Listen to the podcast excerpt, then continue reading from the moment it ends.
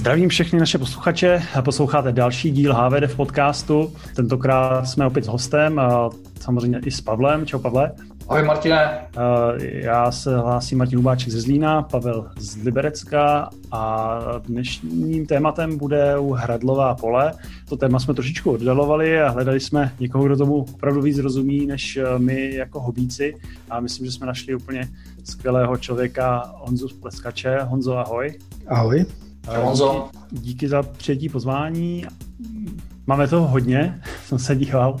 To jsem tě chtěl poprosit, jestli by se mohl v krátkosti představit a pak bychom se vrhli to, co to FPGA vlastně je. Určitě, díky za pozvání.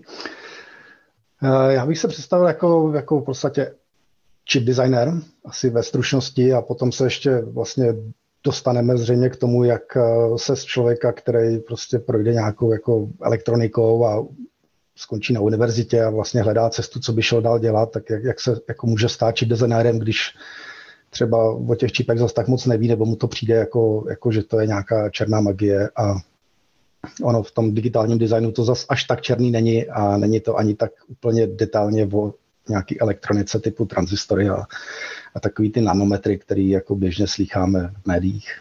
Dobrá.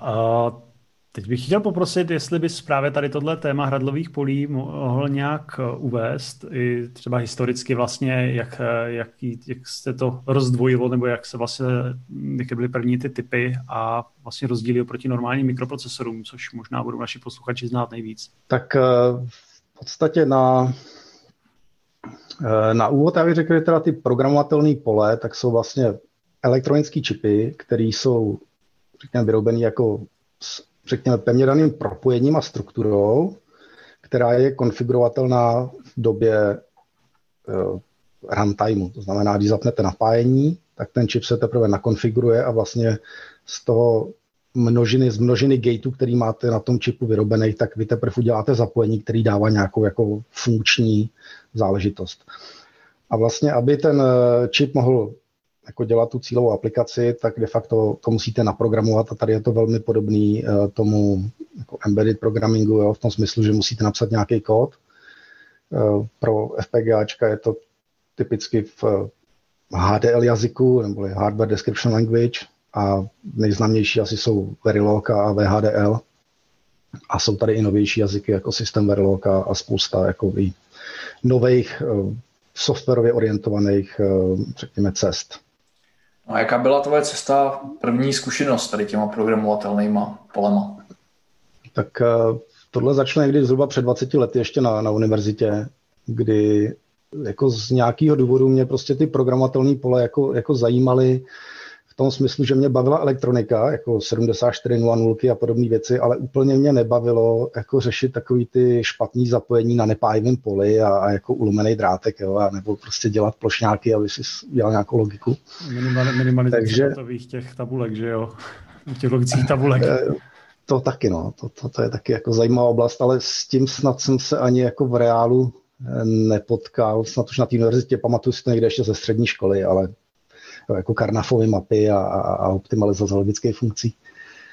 Ale tohle je právě krásně jako, jakoby zakrytý v tom, eh, v tom systému návrhu. Ale když bychom se vrátili k těm, k těm začátkům a vlastně k té paralele s hradlama, se 74.00 a schematikem, tak uh, skutečně ta programovatelná logika vlastně začínala na potřebě nějaký jako, že, přirozeně miniaturizace a integrace a přesně to, co já jsem řešil na tom nepájivém poli, tak samozřejmě se řešilo v průmyslu na úrovni desky plošního spoje, optimalizace eh, materiálu a minimalizace poruchových součástí a podobně. Takže vlastně ten trend integrace je jasný. A vlastně to, co typicky dělali tyhle ty obvody jako nějakou glue logic, interfacing mezi dalšíma, dalšíma prvkama obvodu, tak se začalo přesouvat právě na programovatelné obvody, a ze začátku to byly velice jednoduché obvody, které měly pár buněk v sobě.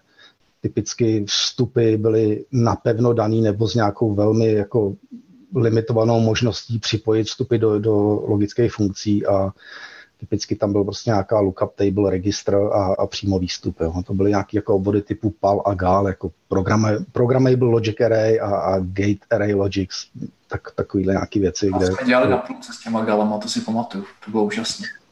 No, to bylo historicky, jako já jsem se setkal s obvodama typu Lattice, a ještě si jako mě utkvělo v paměti samozřejmě, že na začátku to ještě bylo vlastně jako e-promky, takže naprogramoval, pak se otevří okýnko, když si to chtěl přeprogramovat, vymazat UVčkem a a potom tam jako byla revoluční technologie, která nesla i to v názvu té rodiny, byl nějaký jako ISP, 1016 nebo něco takového, kdy to ISP znamenalo jako in-system programmable, jo, což jako prostě byl opravdu jako velký technologický průlom, kdy elektronicky šlo ten čip teda vymazat a přeprogramovat. No a postupně, jak byla potřeba že ho, integrovat více a více do sebe, tak vlastně tyhle ty jednoduché obvody se jako překlopily do FPGáček, a pravda, ještě vlastně podstatný rozdíl mezi těma galama a palama, tak tam ta funkce skutečně byla nějakým jako pevnou konfigurací daná, takže když ten čip se zapnul, tak vlastně rovnou to zapojení tam jako, jako bylo elektronicky daný a e, de facto to byl opravdu ekvivalent takového toho zapojení s hradlama, jo, přímo daná funkce prostě elektronickýma vlastnostma. E, s nástupem FPGáče, kdy se řešilo jako víc a víc eh, funkcionalit do sebe, tak vlastně se přišlo s konceptem jako SRAM-based eh, FPGAček, to znamená, že vlastně to pole má jakoby dvě části. Jedna jsou ty tři části, řekněme, jedna jsou ty vlastní eh, programovatelné buňky, pak je tam interconnect mezi těma buňkama, což je obecně se lze představit jako matici, prostě vertikální, horizontální propojení, hodinový spoje, resety a, a další rychlé signály. A nad tím vším je vlastně spousta multiplexerů v těchto cestách, které jsou právě konfigurované po zapnutí napájení s, z, z nějaký paměti. Typicky to byla právě fleška, která je servy připojená k tomu poli. Jo, a s tím samozřejmě přicházejí e, věci typu, že to zařízení není jako instantně, jo, instant on, funkcionalita tam není, takže nemůžeš vlastně jako to použít třeba ve všech zařízení, typicky nějaký functional safety a podobné věci, jako s tím můžou mít prostě nějaký um, problémy nebo prostě certifikační věci, jo. typicky kolem, kolem PCI Express třeba je prostě požadavek spek na, na rychlej, rychlej nástup a to je něco, co se na těch FPGáčkách potom jako řeší takovýma jako přednostníma konfiguracema a nejdřív se ti zbudí ten jeden PCI subsystém a, a potom vlastně když doběhne konfigurace, tak teprve máš třeba celou funkci čipu. Jo. A, a vlastně za jako posledních deset let, tak uh, ty čipy se, jako ty, těch velkých, opravdu velkých FPGáček, kdy teda si vlastně máme tady duopol v tuhle chvíli Xilinx a Altera, nebo dneska Intel, bývala Altera jako výrobci, tak tam se opravdu bavíme jako o, o čipech ekvivalentu několik milionů hradel. To jsou prostě opravdu obrovský, obrovský designy, který na sobě nesou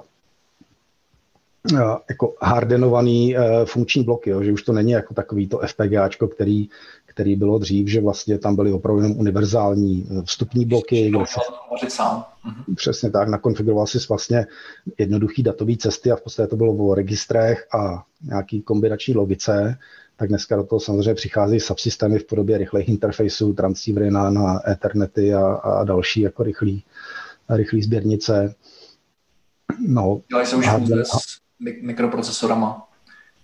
Přesně tak, mikroprocesory, který původně začínaly jako softcore jádra, v podstatě, že jako běžný IP, který prostě mimochodem to FPGA dělá funkci procesorů na části eh, té své logiky, tak jako dneska je běžný, že, že tam je poměrně silný jako několik jádrový prostě procesor jako hardwareový eh, fixní blok, včetně samozřejmě periferií typu jako DDR kontroléry a a Ethernety a další funkce, takže typický prostě SoC nebo aplikační uh, procesory, tak vlastně máte na tom poli a právě krom toho, tak je tam rychlej interface do toho pole, kde teda můžete dělat další uh, processing a rychlý zpracování mm-hmm. signálů třeba. Já tady tu otázku té rychlé konfigurace, respektive, že to zbuzovalo jako nějaký kontroverzní téma. Já si pamatuju, že zhruba, může to být tak 10-15 let zpátky, že, a nevím, která to byla z těch firm, že to měla jako feature, že vlastně se chlubili, že mají vlastně instant on FPGAčku, že tím se právě odlišovali. Um, nespomínáš, kdo by to tak jako mohlo být? A jak, jak to Já jako, jako vím o, o, jako, o intelovském řešení, který je na, na, na rodině Max 10, který jako, jako vlastně SRAM FPGA, kterému se říká instant ona, je to o tom, že ta fleška je uvnitř. Jako, jo. Takže vlastně mhm. jako, jako není to prostě ty, ty instant on byly jako ty řady Max 5 a Spartan u Xilinxu a jako starší, prostě starší generace. No. Ale samozřejmě existují jako i, i opravdu FPGAčka s pevnou konfigurací, typicky jsou nějaké jako aktely, historicky to byly antifuse uh, řešení, které zase má jako výhody v uh, radiační odolnosti, jo, takže aplikace do, do vesmíru a podobných věcí, protože samozřejmě jako velká plocha čipů přináší velký prostor pro pochybení. Jo eh, v tý, tom konfiguračním streamu, ale na tohle se taky myslí jako poměrně od začátku, že si vybavu, že opravdu jsem se prvně setkal s, s alterama, tak uh, už tenkrát tam prostě byly věci typu uh, eh, CRC kontrola, která prostě běží na, na pozadí té funkcionality a prostě průběžně kontroluje, že si ten bitstream je validní a jestli, jestli ta konfigurace je správná a když není, tak jako dostaneš nějaký interrupt nebo error a můžeš si nastavit jako chování, jestli se to má resetovat nebo překonfigurovat a tak. Bylo to jenom jako Takže... kontrolní součty, nebo tam byly nějaký samoopravný kódy? Eh, asi jenom kontrolní součty v té chvíli, je to spíš jako o detekci a ono zase to souvisí s eh, asi s tím, jako jednak je to po platné době, nevím, jestli dneska, dneska tam jsou samoupravní kódy, spíš si vybavuju, že, že skutečně ty systémy jsou postaveny na tom, jako detekovat, když je tam nějaký problém a nechat na uživateli, jak s tím, eh, jak s tím naloží. Co je potom takovou typickou akcí v okamžiku, kdy se detekuje tady ten fault interrupt, tak se provede jako reset a pokus o novou rekonfiguraci, nebo jak se s tím zachází? To je víceméně systém level řešení, no, jako záleží. Jo, jako ty, ty konfigurace v některých systémech je to tak, že vlastně jako klasický MCUčko může konfigurovat ty FPGAčka, těch může být několik chainů, takže je to případ od případu, ale v zásadě jako fail-safe situace, že? takže jako reset a, a restart je asi asi to nej, nej, nejjednodušší, co se dá udělat. Já bych se zeptal, protože já jsem v FPGAčkách úplný, úplný zelenáč. Martin je trošku dál, ten, co vím, tak si s tím občas eh, hraje a dělá nějaký pokusy. Ale když by, když by někdo chtěl začít a vyzkoušet si, co to vlastně FPGAčko je, tak co by si našim posluchačům doporučil? Co by byla taková cesta na nějaký quick tutorial? Uh, tak jako dneska samozřejmě spousta věcí je na, na YouTube, že jo? A a je tady eh, silná komunita v oblasti open source. Se říct docela překvapivě pro mě, že na, právě kolem, kolem třeba těch letis čipů, ať už je to rodina ECP5 nebo ICE40, tak eh, v podstatě v dnešní době už mají plně, eh, plně open source toolchain, což nutně nemusí být úplně nejlepší user experience, ale samozřejmě je to nějaký způsob, jak onboardovat zájemce do této oblasti. Jinak samozřejmě už u tradičních výrobců prostě jako je to takový hodit si korunou a, a možná jako která rodina tě je sympatická nebo prostě jo, jak, který zrovna devky je dostupný, ale v podstatě napříč těma výrobcema funguje to, že vždycky je tam nějaká rodina čipů, který jako jsou zdarma podporovaný. Samozřejmě znamená to, že musíš jít tou cestou eh, těch jejich vývojových nástrojů, který jako historicky nejsou příliš otevřený a kompatibilní, takže podstatě každý ten eh, výrobce FPGAček tak ještě sebou táhne ten batoh toho, že musí vyvinout teda jako e, návrhový tooly.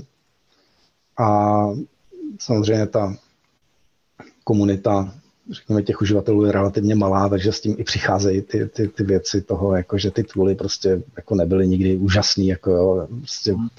skoro mi přijde, že, že ta oblast, eh, oblast to FPG, FPGA designu je tak nějak jako Eh, o tom, že vlastně jako akceptuje, že tady je spousta problémů na cestě, že prostě jsou problémy se softwarovými nástrojem, má problémy s, s tím vlastním čipem, nebo ani ne tak jako s čipem, jako třeba s tou konfigurací, kterou tam chceš dostat do toho čipu.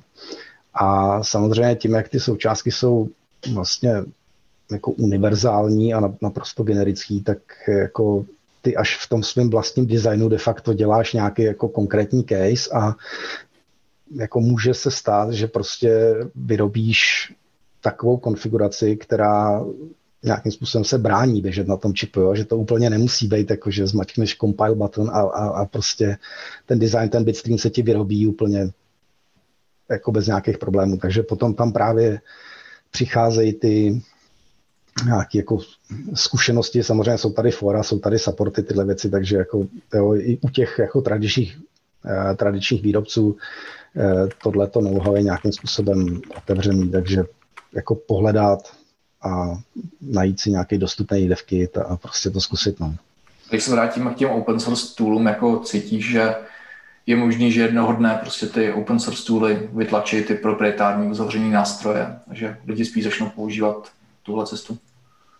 No, jako tady kolem těch toolů je zajímavá věc, jako já si myslím, že se jako takhle asi to nebude nikdy černý a bílý, jako jo, takhle jednoznačně, jako že by tady nebylo nic jiného, ale samozřejmě ta motivace eh, tady proto je a, a právě to i souvisí s tím, že vlastně eh, primárně ty výrobci FPGAček tak prostě chcou prodávat křemík. Jo, oni, oni prostě nutně nepotřebují vyvíjet software na návrh a, a takový jako příklad, který vlastně jako ukazuje tuhle tu cestu, která tady prostě jako reálně je nastartovaná a prostě to je otázka možná rychlosti, jak to bude fungovat a samozřejmě nějaký dynamiky na tom, na tom trhu.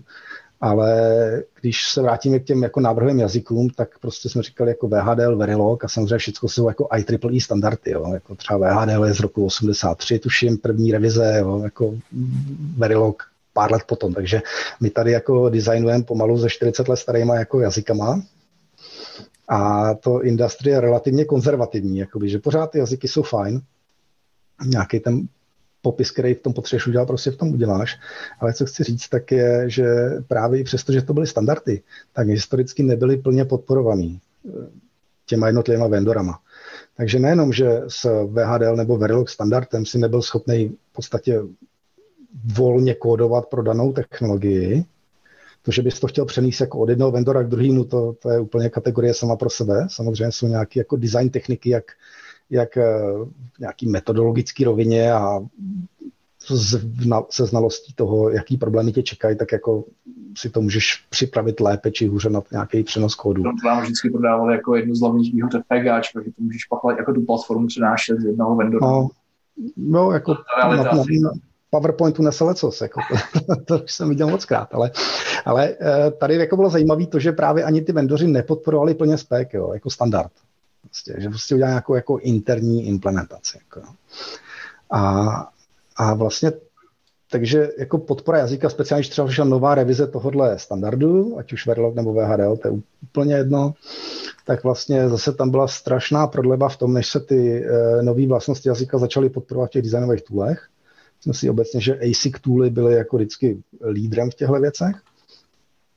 Pak následovaly, řekněme, simulátory, které většinou měly jako volnější reprezentaci, ale ta syntéza prostě, která že má nějaký jako překlad toho kódu do fyzické reprezentace a mappingu těch knihoven, eh, z kterých je to, to FPGAčko vyrobený, tak eh, vždycky bylo to poslední, který prostě se aktualizovalo.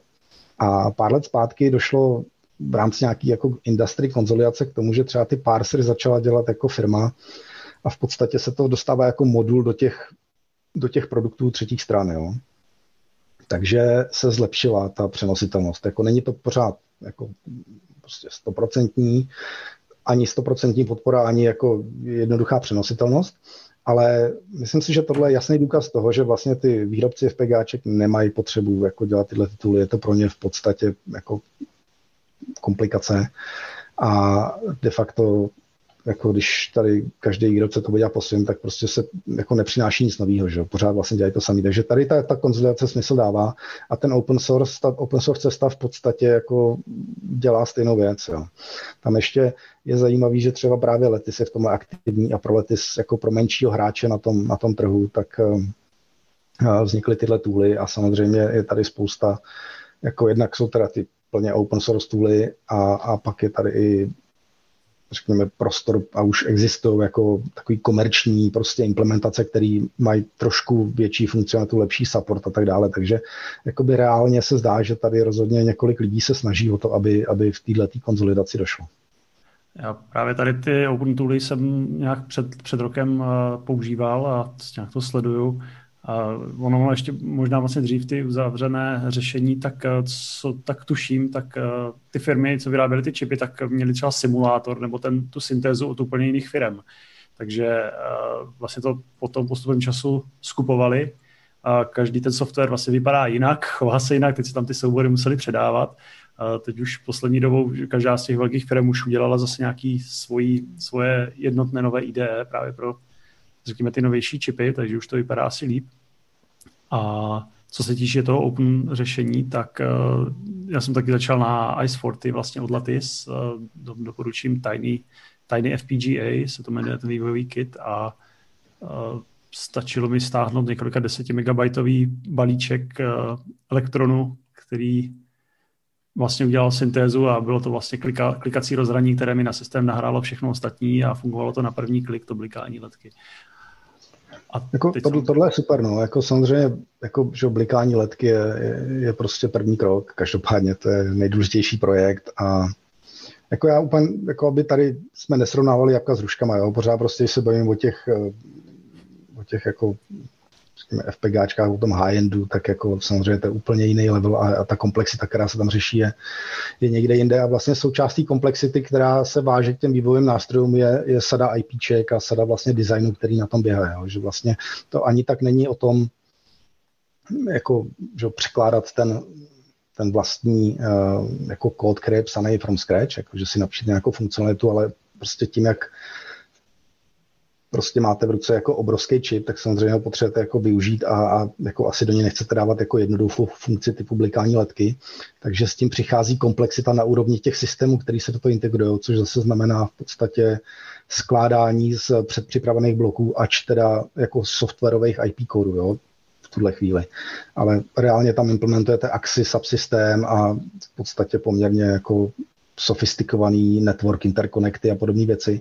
A to je zase oblast, kterou ty, ty vendoři jako supportují samozřejmě, protože to je jako design, design enablement, aby vlastně ti prodali jako FPGáčko a zároveň ti dali prostě alespoň ten pocit toho, že jako jsi schopný ten nějaký projekt, který potřebuje v tom jako šikovně udělat. Takže mít jako samozřejmě systém IPček, který jsou eh, dodaný s těma toolama, pak jako máme že 30-40 GB instalace a, a samozřejmě nějakým způsobem být otevřený a standardizovaný vůči jako IPčkám třetích stran. A tam se to zase jako moc jako nedaří. No. Když se řekne FPGAčko, tak já si vybavím buď networking aplikace, nebo aplikace pro nějaký real-timeový zpracování videa, anebo těžbu kryptoměn. Předpokládám, že to spektrum je mnohem širší, tak třeba kdybyste nás jako trošku do toho zasvětil, kde všude se s tím FPGáčkem můžeme setkat, anebo kdyby si zabrousil vlastně i do své zkušenosti a, a možná nám tak jako schrnul ty, ty aplikace, kterým asi prošel a kam všude si to nasazoval. No, tady jako určitě jako prostě že výhodou a, a zároveň nevýhodou toho FPGáčka je právě ta, ta univerzálnost, ta flexibilita. A s tím jako ten výběr designu přichází v tom, že v podstatě ne každý design unese FPGáčko, a nemusí to být jenom jako z cenových důvodů, ale často je to cena nebo jako spotřeba a takovéhle věci, co se běžně uvádějí. Takový ten trade-off ASIC FPGA samozřejmě volume je u toho jako počet, počet prostě seriovost, že výroby je, je, je, většinou jako stěžení, protože čím víc jako máš větší sérii, tak jsi zajímavější pro dodavatele a, a všechny tyhle, jako to, to, to všichni znají, tenhle příběh. No a vedle toho jsou nějaký teda jako technické parametry, kdy, kdy vlastně samozřejmě ty FPGAčka jako nejsou ve váku, že jo, nejsou jako samospatelné. Já samozřejmě můžu znít jako, jako, že je to strašně super technologie, ale samozřejmě není to jako řešení na všecko. A, a co se tam jako v podstatě oproti jiným řešením, nebo takhle, jaká je alternativa? Jako když, když nepoužiju FPGAčko, tak si prostě musím najít čip, který dělá to, co potřebuju. Když problematiku můžu řešit softwarově, tak asi variant je spousta. V momentě, kdy, kdy potřebuji jít na hardware, tak v podstatě dneska že nemáme moc jako aplikačně specifických čipů, který by jako třeba řešil nějaké jako část datové cesty videa, třeba zpracování od senzoru k tomu. Takže potom se tam otvírá právě problematika pro, nebo prostor pro FPGAčka, který je postavený na řekněme, paralelizaci a paralelizaci ve smyslu, jako potřebuju hodně prostě IO vstupů, nebo potřebuju prostě jednoduchý industriální systém, který má 20 UARTů. Jo, jako takový MCUčko asi nekoupíš. Jako když je to jako, jako možná blbý příklad, tak ale takovýhle designy v podstatě jako existovaly a, a opravňovaly právě, jako, nebo ospravedlňovaly to použití FPGAčka, protože jiná varianta prostě nebyla. Pak je tam uh, nízká latence, že jako v podstatě ty jsi schopný na tom FPGAčku relativně rychle jako dostat data buď do hardwareového zpracování z toho interfejsu, anebo i do toho třeba procesoru, když se budeme bavit o těch high-endových aplikacích.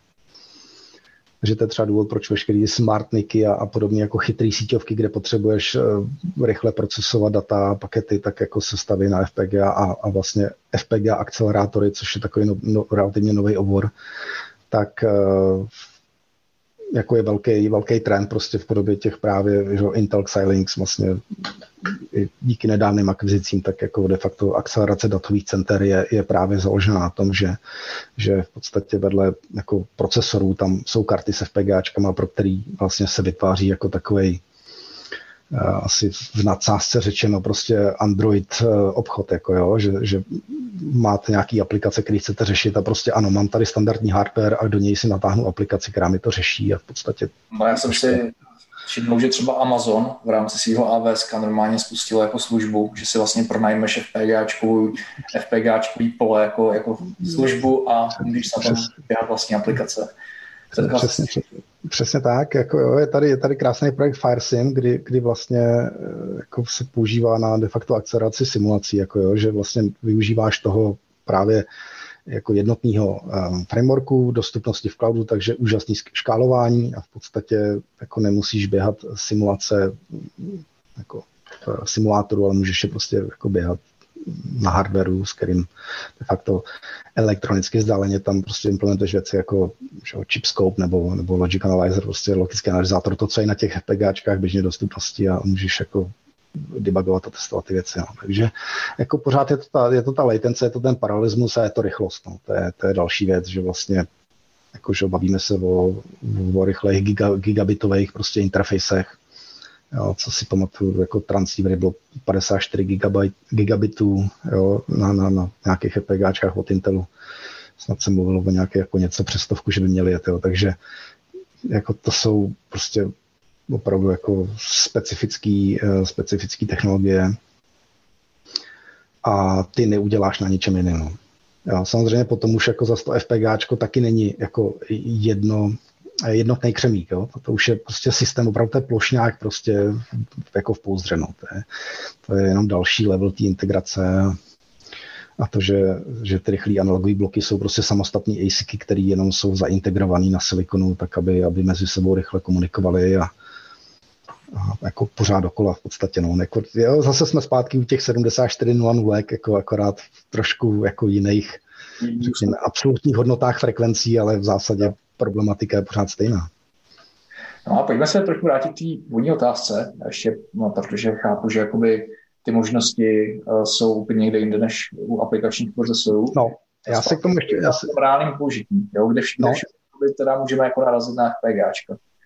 Jo, já se k tomu ještě, ještě vrátím, tady jsem chtěl říct vlastně dvě věci, kromě teda té latence, toho paralelismu, té flexibility typu 20 W, tak uh, určitě je tam a to, to, to je jako asi zajímavá věc v dnešní době. Tyhle ty jako čipy mají tu specifickou vlastnost, že některé rodiny mají velice jako garantovaný dlouhý life cycle.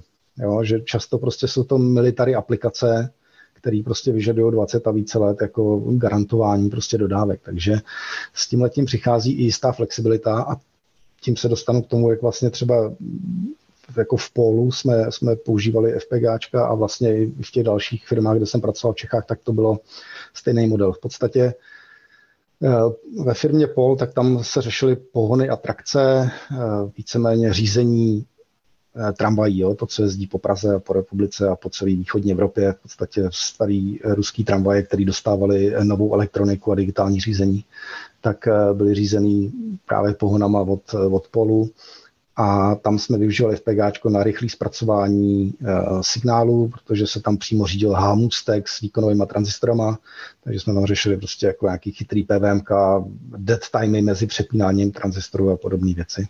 A vedle toho byl nějaký signálový procesor, který řešil vlastní regulaci, jo, že tam počítali ty regulační smyčky a různý FFTčka a podobné věci. Takže to FPGAčko v podstatě předzpracovávalo signály z, z jako proudový signály ze senzorů a řídilo nějaký aktivní členy. Ale... Není to téma teďka tady toho podcastu, ale mě to prostě nedá se nezeptat na ty transistory v hámůstku pro řízení motorů tramvaje jestli, jestli popíšeš, co to bylo za transistory, protože si to nedokážu představit. Ale to už, ne, ono to nebyly transistory, že to asi byly tyristory, nějaký ty IGBT, jako to, to, to jako ta, ta, výkonová část, to, to šlo jako mimo mě a já jsem se staral o to, aby, aby se mi někde nějaký jako clock cycly nepohnuly, aby to nebouchlo, jo, protože to byla strašná rána, jako když tomu došlo. a, a No to asi jde o život, když se to potom jako ten bug projeví. No, jako ty energie, že tam je jako z 3000 V jako na, na stejnou hmm. síti. To asi není nic pěkného, jako to nechceš vypínat nějak nešikovně. A no, takže tam jako tam ještě asi důvod asi pro, pro FPGA, kromě těch, těch technických, tak byly jako i, i biznisové důvody třeba v tom, že vlastně máš jakoby um, univerzální hardware a v podstatě firmwarem diferencuješ ty produkty. Jo. Takže de facto ty si tu jakoby relativně malou sérivost, že jako těch tramvají za tolik jako nejezdí že, po Evropě. Nebo těch vhodných, který jsou jako připraveni na takovýhle prostě jako redesign. A, a ty de facto se FPGáčkem jsi schopný udělat v podstatě univerzální hardware a jednotlivý projekty jako odlišovat eh, na úrovni firmwareu, jak do toho jako řídícího CPUčka, tak eh, do toho FPGáčka.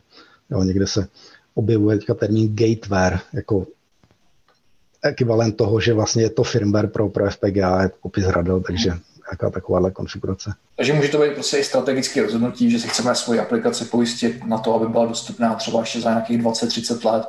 A právě proto, i když se to dá třeba řešit nějakou konvenční jako cestou přes aplikační procesory, tak si to udělá na FPGAčku.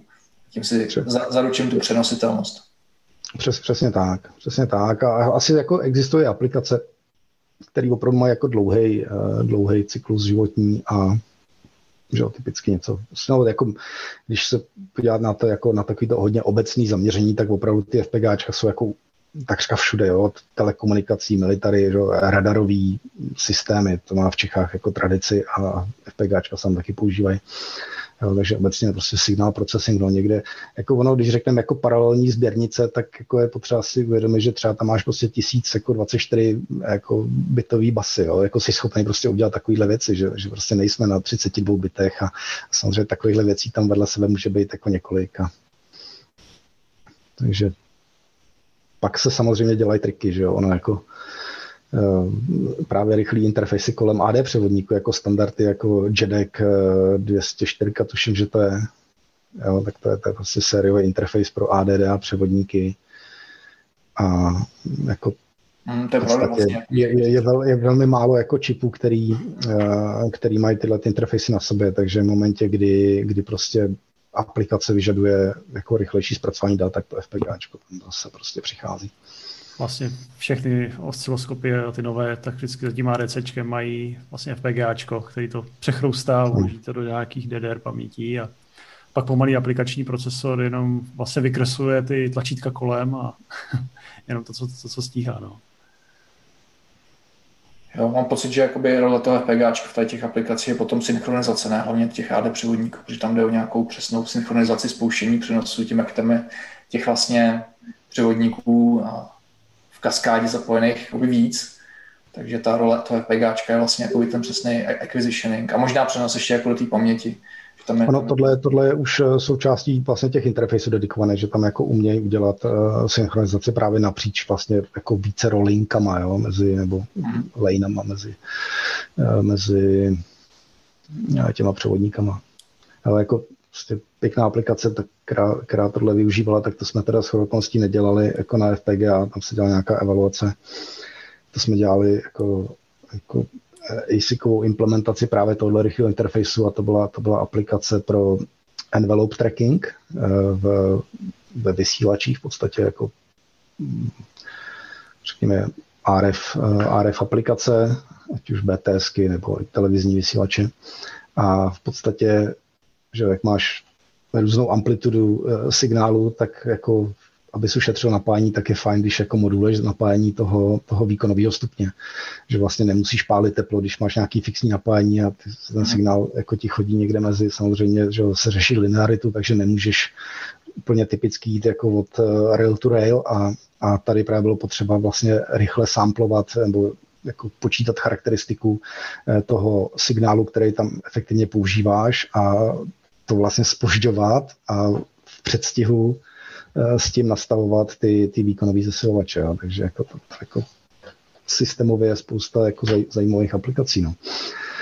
Když bych se vrátil tý, eh, třeba co jsme dělali v Čelesce, tak tam to, tam to bylo podobné zase jako, jako to je taky zajímavé, no, že vlastně jako během té mojí kariéry já jsem se vždycky setkal jako s, řekněme, projektově orientovanýma jako prácema nebo jobama, jo, což jako není něco, co bych si nějak jako vymyslel, ale když se na to dívám zpětně, tak to tak vlastně bylo, že, že v tom polu se řešili primárně nějaký jako rekonstrukce tramvají, které tady prostě byly z minulé éry a analog se předělal na digitál. V, v avionice zase se řešila právě podobná modernizace po vstupu do NATO, kdy, kdy se na, na ruských letadlech prostě uh, museli umístit jako NATO kompatibilní digitální kokpity, takže vlastně se do letadla dala skřínka, která měla v sobě právě FPGáčka, tam bylo jako několik karet, že tam zase se jako řešila bezpečnost systému, redundance a tyhle věci. Ale vlastně celý to bylo o tom, že z jedné strany jsme tam přivedli signály ze starých senzorů, které na tom letadle byly, že jo, samozřejmě certifikovaný a tak dále historicky, takže na to jako to byl moc velký zásah tyhle věci měnit. Ale ty data se prostě digitalizovaly a, a jako dál to šlo po digitálních sběrnicích e, jako A-Ring, jako prostě letecká seriová linka. Jo, a tam se jako hejbaly ručičky o tom, jak, jak se věci mají. No. Mm-hmm. Ty jsi zmínil tu redundanci, která byla o, ře, řešená na systémový úrovni, jsem pochopil, že tam jakoby těch systémů hardware bylo víc. Jak, jaká je teda jako praxe v aerospace? Protože jsem si domníval, že jako preference potom je používat FPGAčky, který třeba už tady to mají, slyšel jsem jako vestavenou feature, že vlastně dokážou jakoby sami transparentně za tebe řešit uh, redundanci. No, tady asi je dobrý podotknout, že my jsme dělali military aplikace a vlastně jako tam ten eh, režim byl asi trošku jiný, jakože prostě procházelo to nějakým jako procesem schvalování, certifikací a tak dále. A i když jsme jakoby eh, řešili ty standardy typu jako DEO 178 pro software a 254 pro, pro hardwareové řešení, jako v takových těch formálních věcech, metodách návrhu a tak dále, tak vlastně potom tam proběhlo nějaké odzkoušení a, a jako úplně se nešlo do detailů s designem těch FPGáček, jo, že ty FPGáčka jako byly pro ně vlastně relativně nový a byl to jako black box pro ty autority, které jako hmm. úplně jako neuměli, neuměli uchopit. Jsem... A ta redundance, no, jako vždycky je to na té systémové úrovni, ale to, o čem mluvíš, to můžou být třeba právě věci typu, jako, který se používají functional safety obecně, Eh, kdy máš třeba prostě procesor jako v lockstep modu, jo, že máš prostě dva procesory, který mají posunutý hodinový cykly, dostávají prostě stejný data a očekáváš, že prostě definovaně jako musí eh, ty věci zpracovat stejně a pak mm, jako, jo, tohle to existuje jako IPčka. Hmm. Takže potom můžeš tvrdit o tom, že máš jako redundanci uvnitř toho FPGA, ale samozřejmě zase to FPGA má jedno napájení a tak dále, takže je to vždycky případ od případu a o nějaký jako systémovým zdůvodnění. Jo, obecně tyhle věci fungují stylem, že, že prostě ty máš nějaký tvrzení, který musíš obhájit před někým. A... Mm-hmm. Takže vždycky na výstupu máš nějakou tou ligu, která jakoby vyhodnocuje to hlasování vstupů, která se tím může porouchat, tak předpokládám, jako, že tady to ty systémy stejně neřeší. Vždycky někde bude, bude jakoby to kritický hrdlo, kde se to může všechno podělat a, a nedá se k ničemu. Nebo může být dokonce zdrojem, zdrojem poruchy. No, tady, tady je právě na tom je krásný to, jak vlastně jednoduše jako v dobrém úmyslu jde věci jako zmrvit, jo, jako a, a, docela jednoduše. Já jsem nedávno viděl krásnou přednášku na tohle téma a to už je zase v kontextu toho, co teď děláme v Tropic Square. E, jako se týká bezpečnosti a bezpečné implementace funkcionalit a, a to byla přednáška uh, z CERNu, kdy má nějaký jako právě open source tool na, na identifikaci uh, redundancí a vlastně jako generování jako uh, těch zdrojáků jako HDL, jo, v tom, že prostě než tohle chci redundantně, tak ti jako vygenerují templatey a ušetří to práci a tak. A tam vlastně strašně krásně jako roz, rozváděli tu problematiku, jako jo, že právě ty si dáš jako, jako nějaký tři nezávislý zpracování a pak si tam dáš jeden obvod, který to vyhodnocuje. Že? Jo, takže najednou zjistíš, no jo, ale jako tady je úzký hrdlo teďka v tom bodu, který to vyhodnocuje, jo, tak, tak OK, tak jako si dám tři obvody, který mi to vyhodnocují, jako jo, a budou různě eh, prolinkovaný a vlastně ta komplexita obrovsky narůstá a jako asi jako těžký no, potom jako někde jakože nebavíme se o nějakých absolutních prostě věcech, ale je to vždycky relativní a v tom, v tom reálném biznise, jako co je to zadání, že jo, kam se máme dostat a tak dále, jo. takže jako i v tomhle ohledu právě tvrdit, jako, že redundanci máme interně, ano. Ale je pravda, že functional safety je oblast, kde FPGAčka mají jako zase taky svoji velkou úlohu a právě z těchto důvodů, že vlastně můžeš jednoduše mít tu jako víc implementací a, a podobně. Jsou to právě jako potom tooly, které ti pomáhají jakoby třeba i v tom rozhodování u těch kritických bodů, kde, kde je třeba vhodný tu functional safety nebo jakoby přidat nějaký redundance, nebo je to vyloženě potom na uvážení toho designéra, kde vlastně No, jako tyhle, tyhle procesy, já nejsem expert na, na functional safety, ale uh, obecně je tam nějaký, že jo, jako takový ten fault tree analysis a jako, jako metodologický spíš procesy o tom, že jako nějakým způsobem zdůvodňuje, že ještě něco OK, nebo počítáš jako pravděpodobnost poruchy. A viděl jsem, jako, že se třeba některé designy právě pro Cyclone 5, tak, eh, tak jako měli tu certifikaci Functional Safety a, a je to, jako, je to spíš jako administrativní cvičení, než, než přímo designový, ale samozřejmě někde na pozadí je třeba jedno IP, který řekneš, OK, když jako přepínám hodiny nebo když dělám nějakou úlohu, tak jako primárně používám tenhle blok, ale ta sada těch předpřipravených bloků byla relativně malá, jo? že jako nelze si představit jako obrovskou knihovnu, s který si postavím functional safety řešení, nebo aspoň v tomhle konkrétním případě, co jsem dělal, protože vlastně ten problém asi obrovsky narůstá potom jako zdůvodnit, že jo, tyhle bloky a tak, takže je to jako tam opravdu jako případ od případu asi posoudit, kde je ta, kde je ta jako správná věc, ale možná je to dobrý téma na další podcast, byla, že byste našli někoho, kdo nás v tomhle nachytří. Jako, jak, Já mám teda ještě jako pak jednu otázku k functional safety. Týká se to právě těch Radhard FPGAček, ale Martin tady pokyvuje, že, že tak chci dát prostor. Mám pocit, že už si dlouho něco říct. Ano, už jsem vám do toho dvakrát skočil. A vlastně Pavel chtěl říct, že ta redundance, že on není potřeba třeba jenom z těch senzorů, nebo že by byl vadný křebík, ale jak zmínil právě, že nějaké to záření uh, vesmírné ti přehodí bit, že jo, někde, hlavně v těch sramkových FPGAčkách, který se prostě jednou načtou a pak se v tom vesmíru modlí, aby jelo, tak v poslední vlastně době se do toho vesmíru dávají ty prostě off the shelf součástky a řeší to pro tuhle redundancí. A Honza už zmiňoval, uh, já jsem taky slyšel o nějakým tomhle řešení, nevím, jestli to bylo přímo CERN, že tu logiku ti vlastně strojnásobí a dá ti tam nějaké hlasování přímo v tom FPGA, mm. takže to nemusíš uh, tohle řešit a No, jako tady, jasně, no, tohle, tohle je určitě takový ty triple redundancy nebo ty lockstepy, to jsou, to jsou prostě nějaký jako techniky, asi, asi jako skoro učebnicové příklady. Ale upřímně ono zase je dobrý jako vidět třeba i tu realitu, no, protože někdy vlastně, že jo, to industry jako prostě je trošku. A možná se dostáváme k té security, do které rádi šijeme s Tropikem, ale ale jo, jakože víme, jak by se věci měly dělat správně, že co by bylo ideální, jenže pak je tady nějaká taková ta realita všedního dne a jako boty tlačí jinde a jsou tady jiné priority a nejdřív musíme řešit tohle.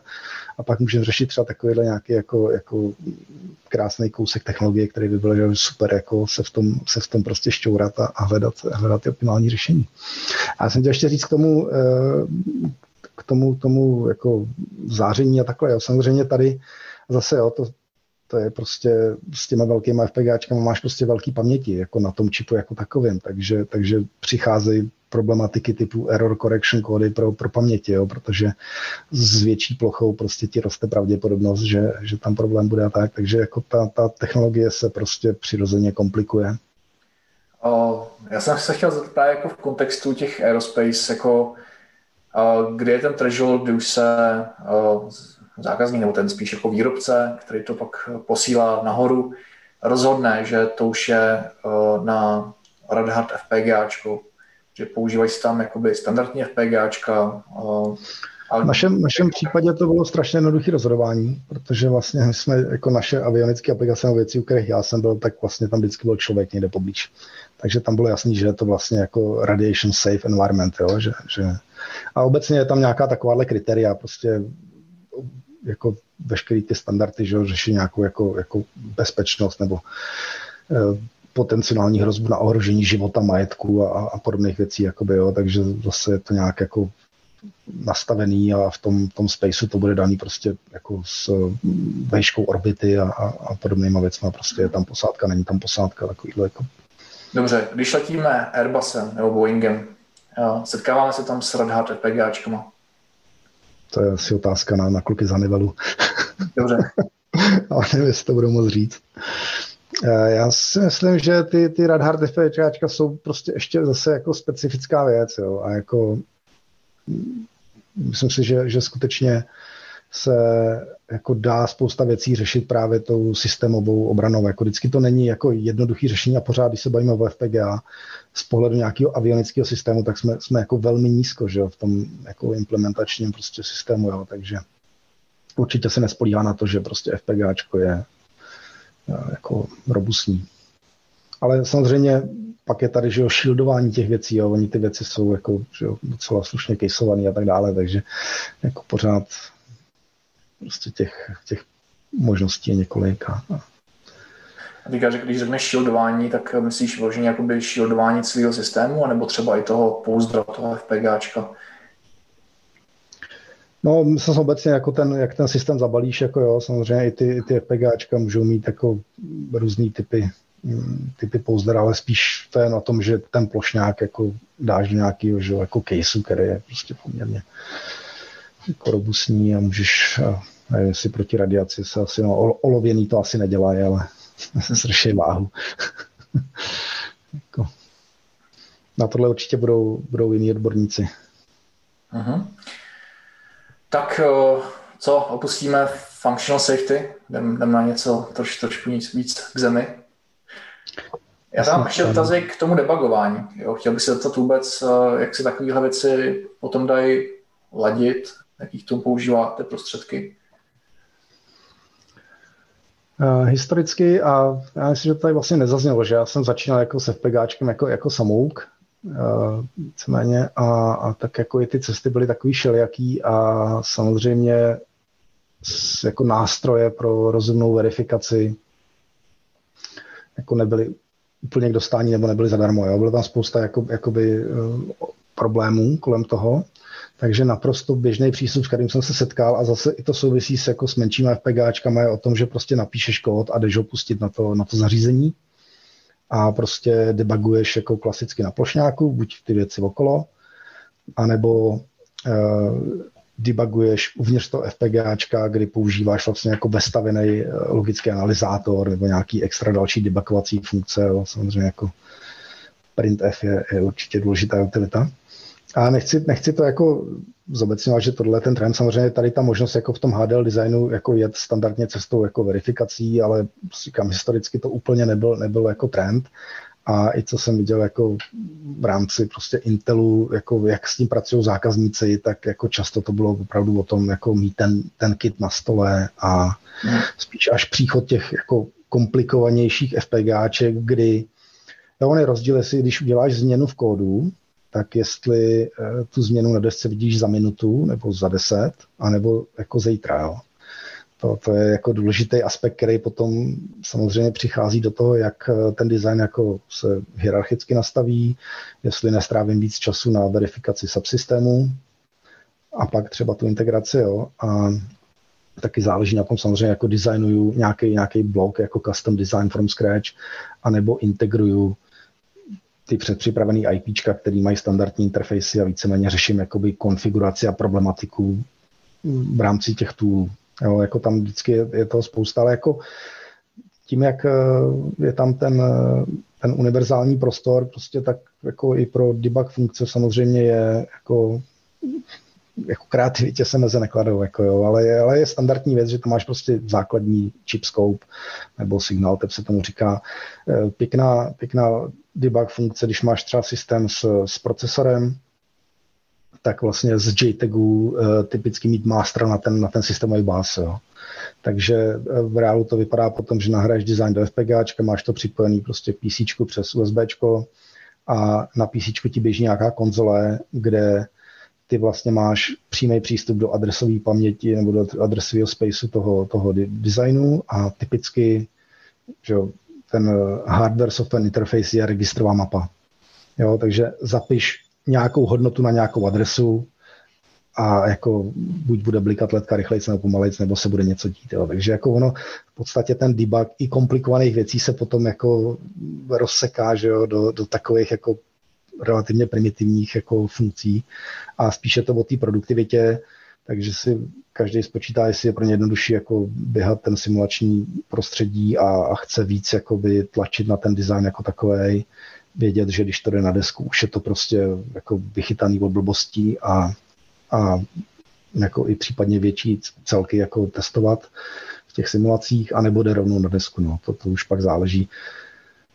Ono jako často, že jo, ty designy jsou taky nějakých prostě speciálně v těch, těch jako aplikacích to není úplně, že začínáš jako nový design eh, na zelený louce, takže většinou je tam už nějaká jako historie IPček nebo něco, že jo, jako eh, různé, různá úroveň jako, eh, jak se to říká, zralosti nebo jako kvality těch, těch jednotlivých věcí a, a nějak to jako namixuješ. No.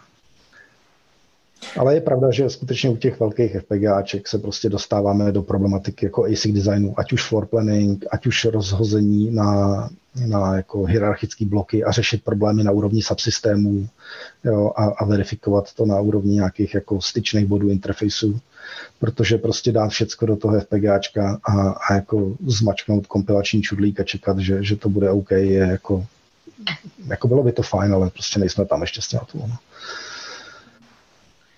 Si úplně představuje jakoby ty noční můry a ním noci, když máš hotový systém, který ti v základu běží, ale je tam nějaká prostě race condition na, úrovni té konfigurace. Že jsem tam v nějakých náhodných případech prostě se ti stane nějaký glitch v tom systému a teďka, teďka jak to vlastně debugovat. Nebo jsou to situace, které jako jsou velmi neobvyklé a, a ty se s tím tolik nesetkal. No, jako ty věci se dějou, no, samozřejmě. Jako, nechci říct, že nějak jako masivně nebo takhle, prostě většinou ty věci jako prostě fungují, ale, ale může se stát, že uh, prostě tím, tím tvým designem jako ten to, to ten, ten ASIC prostě dostaneš do nějakých jako uh, corner caseů, který prostě jdou v tvůj neprospěch a musíš něco změnit. No, jako ideální, že pochopit, co se děje, proč to tak je, a jako tam samozřejmě jasně každá chyba, která je opakovatelná, že je super, že jo? To je prostě první jako radost, když něco debugovat, jasně, je to, je to deterministický, jako s tím se dá jako hrát, no. Pak když je to nahodilý, nebo ještě někde jako, že jo, když je to jako deployment a, a prostě občas něco, tak jako se začnou řešit věci, no to pak je, to pak je zase, a zase jsme možná zpátky v nějaké robustnosti systémový, že jo, jako vzdálená telemetrika a, a jako vůbec prediktivní diagnostika a vědět, jako co se, co se v těch systémech děje, no. Takže jak to máš to při takové hodně podivné chybě, tak eh, podezříváš jako první tu syntézu, že to je problém vlastně té syntézy, protože v embedded systému taky si řeknu jako nejdřív, hele, to je špatný kompilátor, když to změním tak to jede takhle. Za dva dny no, zjistím, jako... že, je to, že, že, že neumím C nebo C++, že jo, tak. Jako, jako právě, no. Z, z, z, mojí zkušenosti nejčastěji je chyba mezi klávesnicí a židlí, jako. To je, hmm. to, to je první místo, kde jako většinou něco blbě. Ale i u těch FPGáček, a to, je, to je jako zajímavá věc, to jsme nezmínili. Vlastně jako FPGáčka jsou strašně zrádný v tom, že když si přečteš datasheet, tak prostě máš pocit, že máš jako úžasnou sadu funkcí jako k dispozici. Jo. Ale v těch datasheetech typicky to není jako explicitně zřečeno, nejseš na to upozorněný, ale to, že tam máš prostě 30 transceiverů, tak neznamená, že jich můžeš 30 provozovat naraz. Jako jo. A potom právě tohle jsou jako většinou ty design, ty, ty detaily, kde, eh, kde jako ty zákazníci pohořejí, nebo s kterými se pak obracejí na, eh, na podporu, protože ty věci jsou prostě složitý. jako v rámci transceiveru máš prostě nějaký PLL, hodinový systémy a teď jako to jde tak daleko, že prostě layout disky je většinou pevný, že jo, a ty najednou zjistíš, že když jako tady mám jednu linku tady, tak další můžu mít oba dva bloky třeba, jo, a jako někdy se s tím ještě dá něco dělat, někdy už to třeba vede k respinům. Jako takovej eh, další, další věc, co je, tak vlastně FPGAčko tím, jak má jako různé varianty jako provedení, ať už package a i funkcionality typu jako prostě hardwareový kontrolery pro paměti a jo, budeš mít jako prostě Cyclone 5 s hardwareovým eh, DDRkem a pak budeš mít jako nějaký part number, který to hardwareový DDR nemá, tak jako řekneš OK, prostě fajn, tak tady jsou nějaký volný piny, já je použiju. A najednou ti nevychází timing. Jako jo? A typicky je to o tom, že prostě část signálu z nějakého basu nebo věcí, které mají společně fungovat, tak jako jsou v pohodě a část je jako úplně, úplně mimo. No a ty pak zjistíš, že vlastně jakoby ty sice nemáš jako si nekoupil ten hardwareový memory controller, ale on tam samozřejmě dávno je na tom silikonu, protože to není o tom, že každý FPGA, každý part number je, je unikátní silikon. Naopak, jako jo, tady je spousta takzvaně virtuálních součástek, že jo, typicky taková ta, ta, ta velikost toho array, těch, té logiky, jo, že to škéluje, že je prostě dvakrát tak velká, jednou tak velká. To, to často na tom, na tom eh, silikonu je prostě pevně daný a jenom se to softwarově tou konfigurací se řeší jako produktový positioning. A tam se ti prostě může stát, že, že opravdu reálně tam, kde je hardwareový kontroler, tak prostě ty datové cesty, ač jako hardwareový kontroler je designový pro rychlé operace, ale rychlé operace v kontextu toho kontroléru prostě ne, když to chceš jenom využít na to, aby si tam naroutil signály. Takže jako takovýhle věci jako často zarazily a samozřejmě jako, když se s tím člověk setká poprvé, tak jako netuší, že tohle může být problém, protože to nejsou úplně intuitivní věci. Jo, to pak je třeba výhoda, když jsi na tom supportu technickém, tak vlastně jakoby když nebylo úplně častý, že bys měl jako stejný problém vícekrát, to by bylo moc jednoduchý a to by ukazovalo na to, že někde špatná dokumentace nebo ně, ně, něco jako evidentně blbě. Ale jako už prostě po nějaký době víš, kam na co koukat, no, jakože v těchto těch věcech prostě jsou tam takovýhle, takovýhle nějaký schovanosti, které jako úplně nevyčteš to spíš o tom opravdu jako o té zkušenosti a zkušenost je, je prostě jako vykoupená nějakou bolestí toho, že nad tím strávíš ten čas a prostě hledáš, co by. No. Ty jsi zmínil, že jsi pracoval na technical supportu. No, to, to, bylo, to bylo strašně zajímavé. Já jsem vlastně, když jsem měl ty české firmy, tak tam jako byly nějaký prostě FPGáčka v embedded firmách a já, a já jsem vlastně asi neřekl, že jsem jako taky embedded designer, který nikdy nenapsal jako produkční kód, ale ale ten embedded vždycky, jako, vždycky byl tam, kde jsem se pohyboval já. A nikdy mě to nenatáhlo na tu stranu softwaru, ať už jako PC nebo takhle, z nějakého důvodu prostě jsem, jsem vždycky viděl ten sweet spot u hardwareu a u té programovatelné logiky.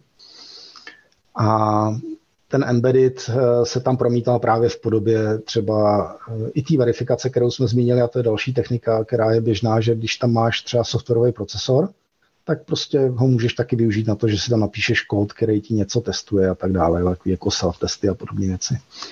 A vlastně po té, řekněme, prvotní části mé kariéry, kdy jsem pracoval v těch českých firmách kolem FPGAček a embedded designu, kdy jsme nějaký CAN kontrolery a takový ten, taková ta klasika typu jako malý tým, že jo, tak musíš jako navrhnout schematik a a pak se dělá deska, to teda já jsem většinou nedělal, ale spíš takový, jako udělat to schéma, udělat ten nějaký systémový návrh, to FPGáčko tam umístit, pak se věnuješ chvíli tomu, eh, tomu eh, vlastnímu designu a, a nějak to supportuješ a tak a pak je tam takový to testování že jo, v tom fieldu, takže jakoby pořád seš poměrně v širokém zaměření eh, embedded designu. A já jsem, já jsem potom přešel na ASIC design, což, což byla strašně super zkušenost, protože vlastně já jsem to říkal, jsme se dostali do virtuální reality, jo, že, že vlastně s těma ASICama jsme přešli na simulace. V podstatě to, co tady jako si řešil hardwareově a narážel si na takový ty problémy toho reálného světa a omezení fyziky stylem, že někde je studený spoj nebo, uh, nebo prostě napájení má nějaký jako drop a, a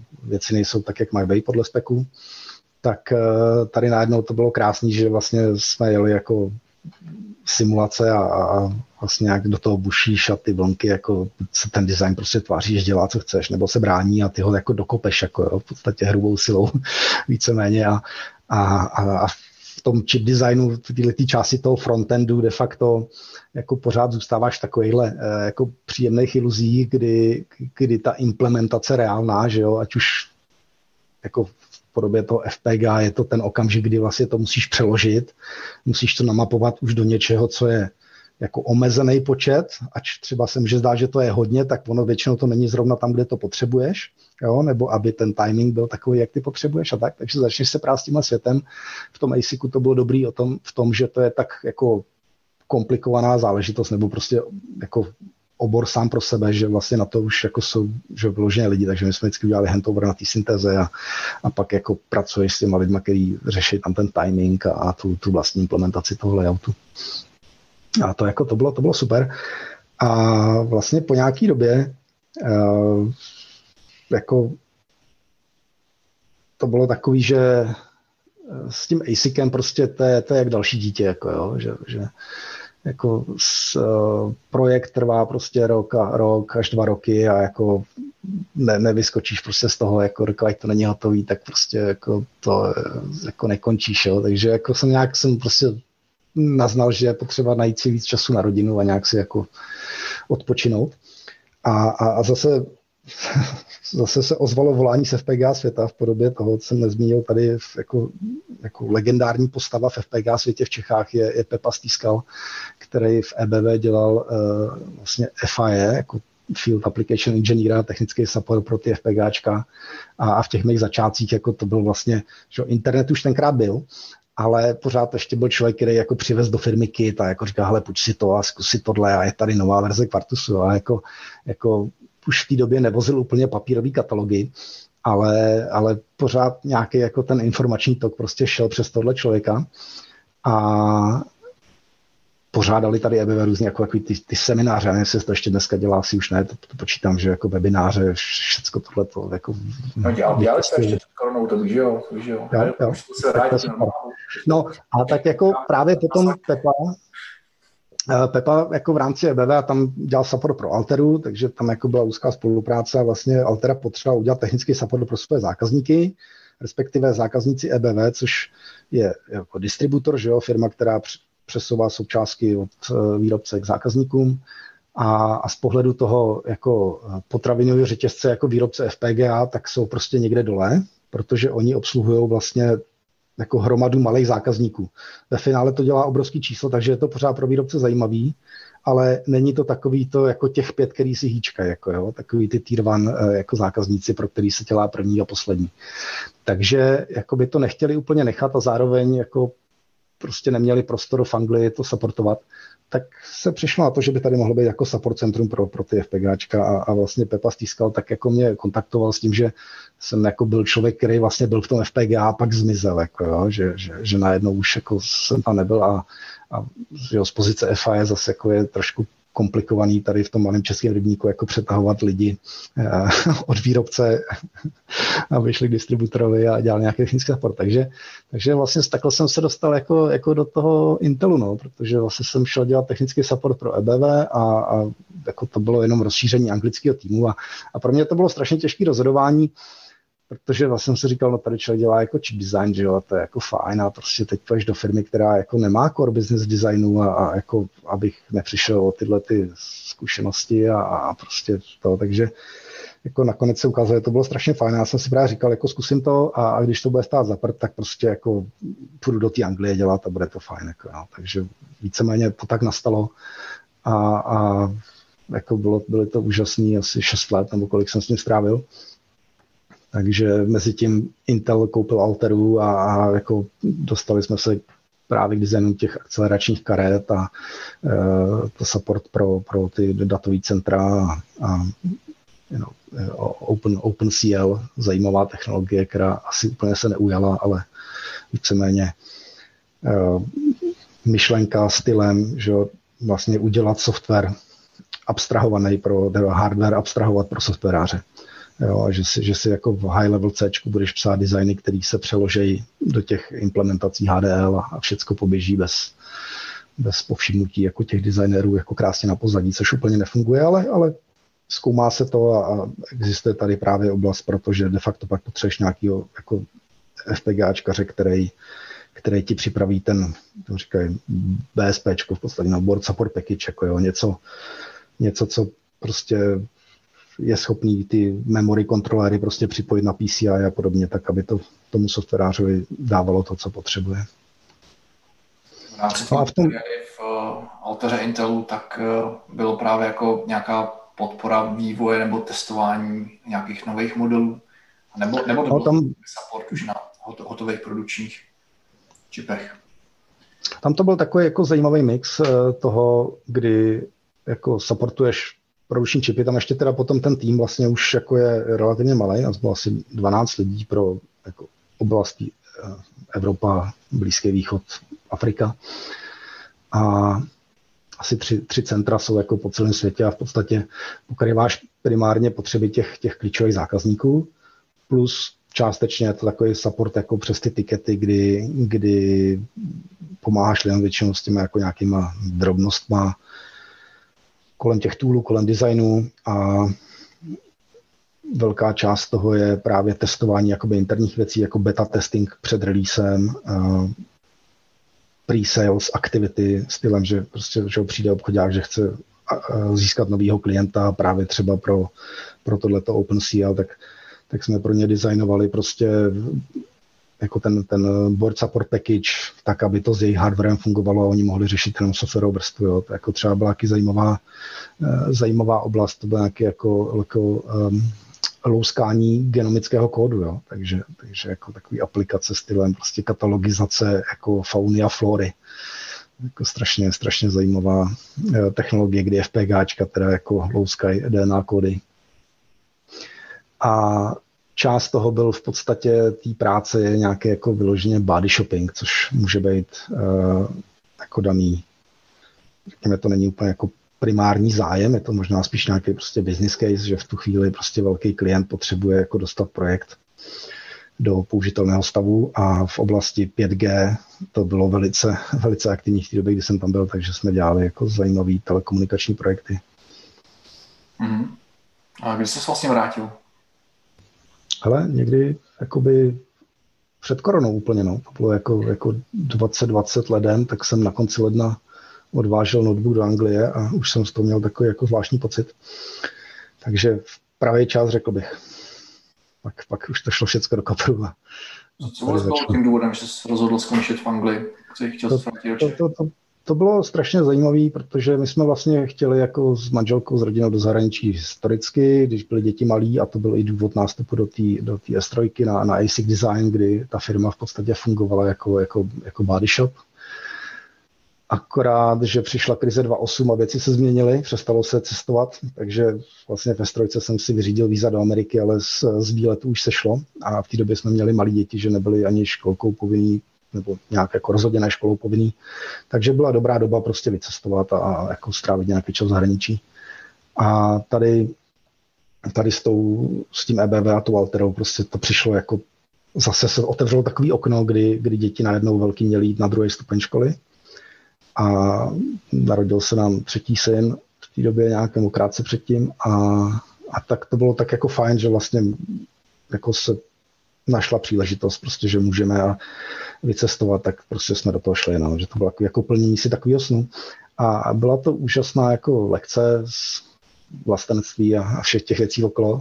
to asi zní divně, ale podstatě jakoby důvody pro návrat byly jako rodinný, ale člověk tak nějak od začátku věděl, že to nebude na věky, no, že, že prostě jako je to fajn, práce dobrý, jako všechno super, jako technologie zajímavý, ale, ale prostě tady jsme doma a, a hmm. vlastně tím, jak ten, že to, co děláme, tak většinou potřebujeme jenom připojení k internetu stejně, takže vlastně se to dá dělat úplně odkudkoliv, tak nějak jsem si říkal, že, že prostě ten, ten chip design business jako prostě budu dělat jako z Prahy, no, nebo z Čech a a tak jsem si říkal, tak je to fajn, tak jako máme Mnichov za rohem, že jo, to není zas tak daleko, tam by se dalo i třeba dojíždět na chvíli a jako asi v takovém nějakým jako home office režimu už jsem jako fungoval leta, takže jsem si vždycky říkal, to prostě nebude problém.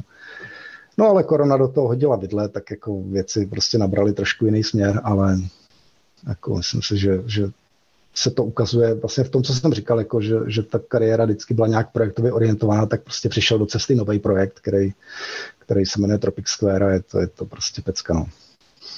Tak nám řekni o tom víc. No, Tropic Square je, je firma, kterou založili se Satoshi Labs loni na jaře po nějakých jako jednáních a debatách, kdy vlastně Satoshi Labs jako výrobce hardwareových peněženek pro kryptoměny, tak eh, silně dbá na, na bezpečnost a transparentnost ve svých řešení, které jsou v podstatě softwarový a hardware je postavený na běžných, běžných čipech. Ale s čipama je ten problém, že vlastně nejsou transparentní. V podstatě není možný se od výrobce dozvědět, jak teda ten čip je zapojený, co se tam konkrétně dělá. A samozřejmě u čipů, který jsou jakoby, který o sobě říká, že jsou prostě bezpečnostní, jako secure elementy a tyhle věci, je to ještě komplikovanější, že dostat se často k datasheetům znamená podepsat ten DAčko a už jako strkáte hlavu do oprátky a ztrácíte tu flexibilitu, když je nějaký problém říct o tom, že problém tady je.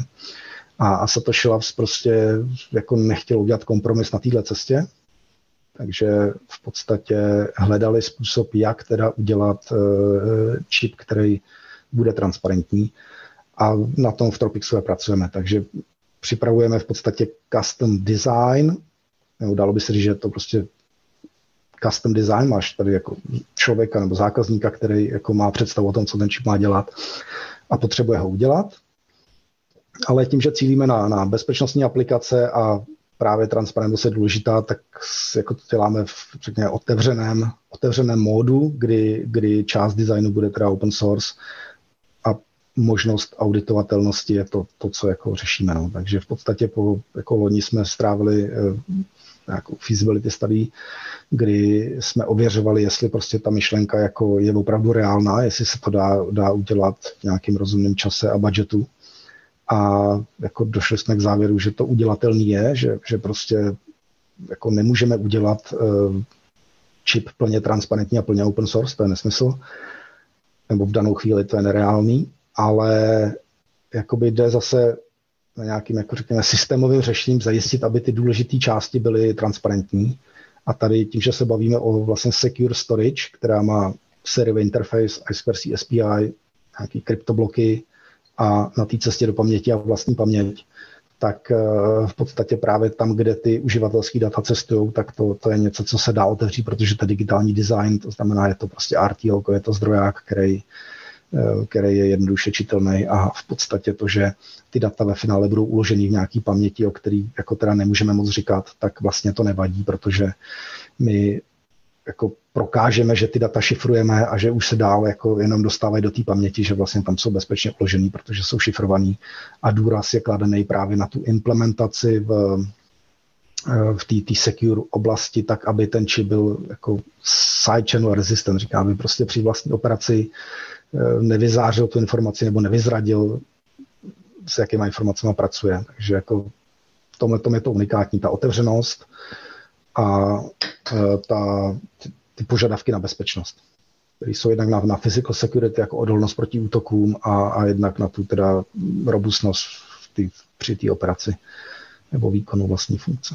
Tady to je hodně zajímavá oblast právě těch sled eh, channel ataků, já jsem se otevřel eh, tady nějaký uh, diagram toho TASIC uh, čipu, tak jestli bys mohl přiblížit, proti čemu všemu bojujete. Tady dokonce vidím nějaký laser detektor, tak o tom nevím vůbec nic. Vím teda, že se dá glitchovat napětí, potom, že můžeš vlastně elektromagnetickým polem zkusit něco ovlivnit. To tady taky vidím nějaký detektor, to by možná taky bylo zajímavé, jak to funguje. Ano, tady, tady vlastně jsou dvě, dvě oblasti těch útoků. Jedny jsou právě jakoby aktivní útoky, pro kterým se chceme bránit, jsou útoky typu fault injection, což je to, co si zmínil, ať už je to glitchování, eh, napájení. To znamená, že, že prostě v nějakým čase prostě jo, rychlým sepnutím že transistoru na napájecím napětí uděláš prostě dip a, a ten čip jako se z toho probere, ale probere se trošku jinak, než, eh, než původně bylo zamýšleno. Takže to, to jsou voltage glitch ataky a v podstatě laser fault ataky jsou, jsou podobné věci, kdy ty jednak můžeš ovlivnit tu funkcionalitu, takže zajistit nějaký třeba bit flip, řekněme. Hmm. Takže to je něco jako by to vesmírný záření, že tím laserem jakoby nějakou část... Ano, ano, v tomhle to je to a právě v tomhle jakoby obecně ta security a functional safety jsou si blízko v těch uh, některých jako opatřeních, jak, uh, jak se ubránit uh, podobným problémům. No a jako samozřejmě jako myslím si, že od té doby, co, co jsme začali ten tropik dělat, tak jako asi jsem výrazně zešednul, protože vlastně ta security jako historicky není moje doména, ale jako máme v týmu úžasný prostě lidi a, a jako jsme v kontaktu prostě s lidmi z celého světa, který v tomhle tom jako mají co říct. A, a musím říct, že teda se jako nestíhám jako udivovat, co všechno je možné, jo? jakože opravdu optický čtení hodnota podobné věci, takže jako v té security je to hra kočka z myší a je to o tom posouvat prostě nějakou tu laťku, jo, někam nebavíme se tady o absolutní bezpečnosti, bavíme se o nějakých prostě jako relativních bezpečnostních parametrech, kdy vlastně jako naším cílem je to postavit tak, aby, aby už to stálo moc peněz nebo moc úsilí to jako rozbít. No. Tady co třeba jsem nějaký útoky, s, jako četl nějaký útocích na tyhle čipy, nevím teda, jestli je to přesně ten, ten typ, ale uh, dá se vlastně zjistit i z toho třeba, jak dlouho trvá nějaký výpočet, anebo i ze spotřeby. Tam kvůli spotřebě budete muset mít nějaký fejkovací uh, generátor náhodné spotřeby, nebo jak se tady tohle dá? No, jako tady, ano, to jsou, to jsou potom ty side channel útoky, vlastně, kdy, kdy ten čip že dělá nějakou tu svoji funkci a, a prostě samozřejmě jako v jisté operační fázi, tak eh, prostě používá třeba ty klíče na, na dešifrování nebo nějaké operace s tím jako secret materiálem. A, a samozřejmě ten čip není nic jiného než prostě transistory, že jo, který prostě spínají a, a jako odebírají nějaký proudový špičky. Takže jako ten, ten profil v tom napájení prostě je jako dohledatelný speciálně u nezabezpečených čipů, nebo v momentě, kdy prostě neřešíš jako odolnost, ale jenom implementaci, tak prostě jako nějaká charakteristika v tom, v tom napájení bude. A přesně naším úkolem je v podstatě zajistit, aby to tam vidět nebylo.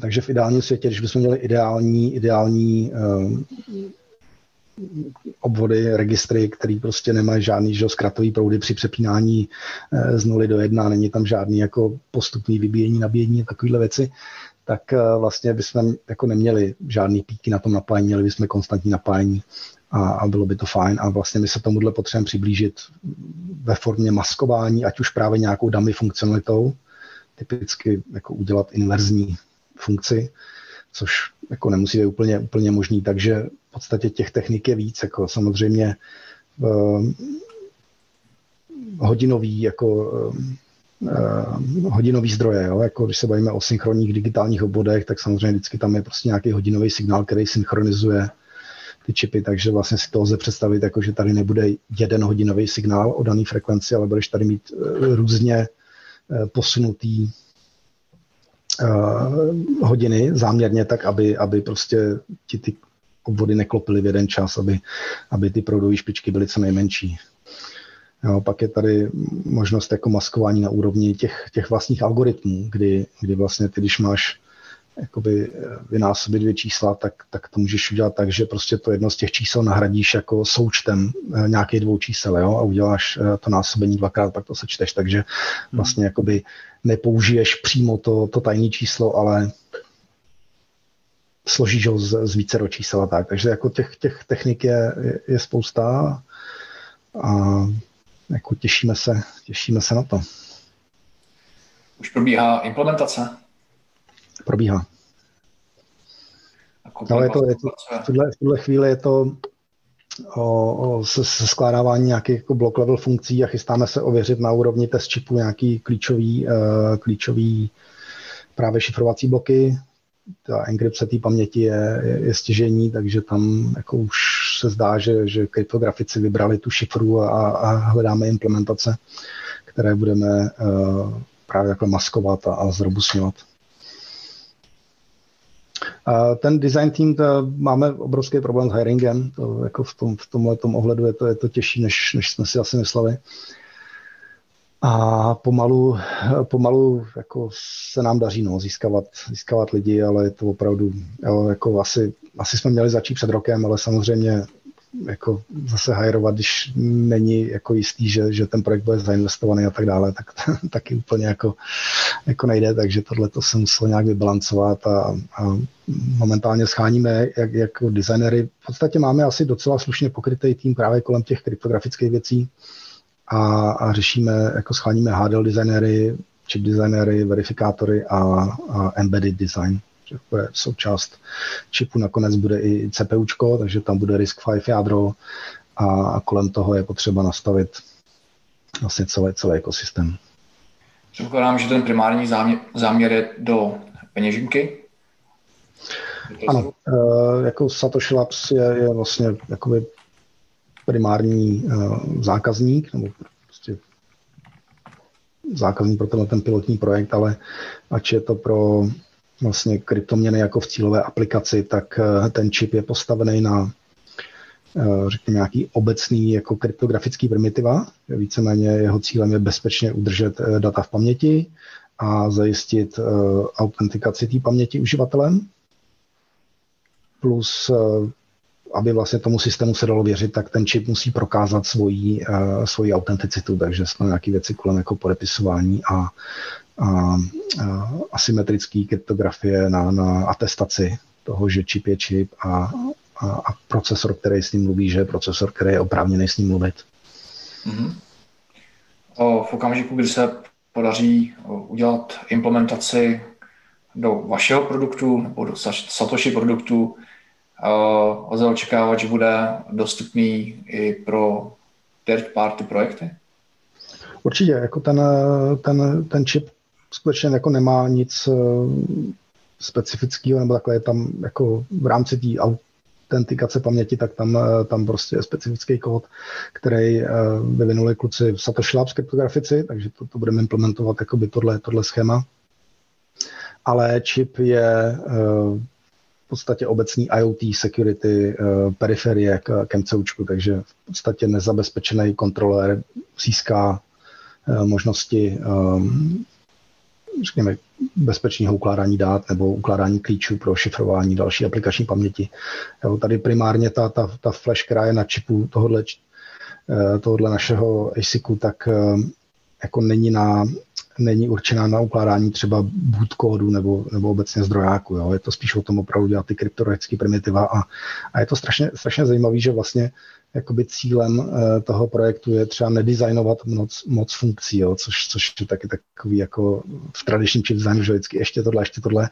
A my tady máme unikátní, uh, unikátní pozici v tom, jednak teda v tom, v tom primárním zákazníku, jako v Satoshi Labs, v těch jejich potřebách a, a v těch silných požadavcích na bezpečnost, že vlastně méně je v tomhle tom více, protože opravdu chceme předejít tomu, že, že se tam implementuje nějaká funkce, která později může pootevřít vrátka k, k nějakým problémům, což se reálně děje. Mm-hmm. Ty jsi ještě zmínil, že tam vedle toho bude CPUčko RISC-V. Předpokládám, že to je CPUčko, který jenom pomáhá jakoby tomu security chipu. Není to není to CPU, který by byl nějakým způsobem pak otevřený pro nějakou... Uh, tak ten, ten RISC-V bude, uh, bude uvnitř čipu, že tam bude fungovat jako řekněme interní manager nějakých jako věcí kolem konfigurace některých IPček a tak. Primárně tam v, v kontextu té uzavřené části, ale, ale to CPU jako takové jako asi není důvod uh, jako mít v té zavřené části, takže tam počítáme, že bude součástí uh, transparentní uh, digitální implementace. A ten čip jako takový je stavěný jako, jako právě periferní obvod pro, pro běžný MCUčka. A tam dneska v té aplikaci v Trezoru, v té kryptopeněžence, tak je, tak je ST Micro. Jo, jako mm. nějaký prostě procesor. Takže v podstatě Eh, procesory, FPGAčka, jakýkoliv v podstatě obvod, který eh, bude mástrovat tu komunikaci po I20 nebo SPI a naváže bezpečnou komunikaci, tak jako tam se dá použít a samozřejmě jako je otázka té cílové aplikace, jak výkony musí být a tak dále, ale pro potřeby toho tasiku to není o výkonu, to je o tom jenom jako zmanažovat tu komunikaci. Předpokládám, že k tomu vznikne nějaká uh, ještě otevřená implementace, samozřejmě otevřená uh, knihovna, která bude používat tu transportní vrstvu i20, SP a bude jednoduchý ten kryptočip potom integrovat do vlastního, vlastního Určitě, to, tohle, tohle je jako dobře, že zmiňuješ vlastně, když jsme jako řešili tu feasibility study a vůbec jako prostor pro takovýhle čip a ptali jsme se lidí, jako jak teda si ta security stojí a, a jaká je pozice secure elementů, tak vlastně tohle je častý jako feedback, že podstatě ty secure elementy jako nejsou snadný integrovat do systému. Samozřejmě lze jednoduše udělat chybu a, a v tomhle my chceme využít jako toho unikátního postavení Tropic Square a toho čipu, že vlastně jako my se vidíme v pozici jako dodavatelů řešení.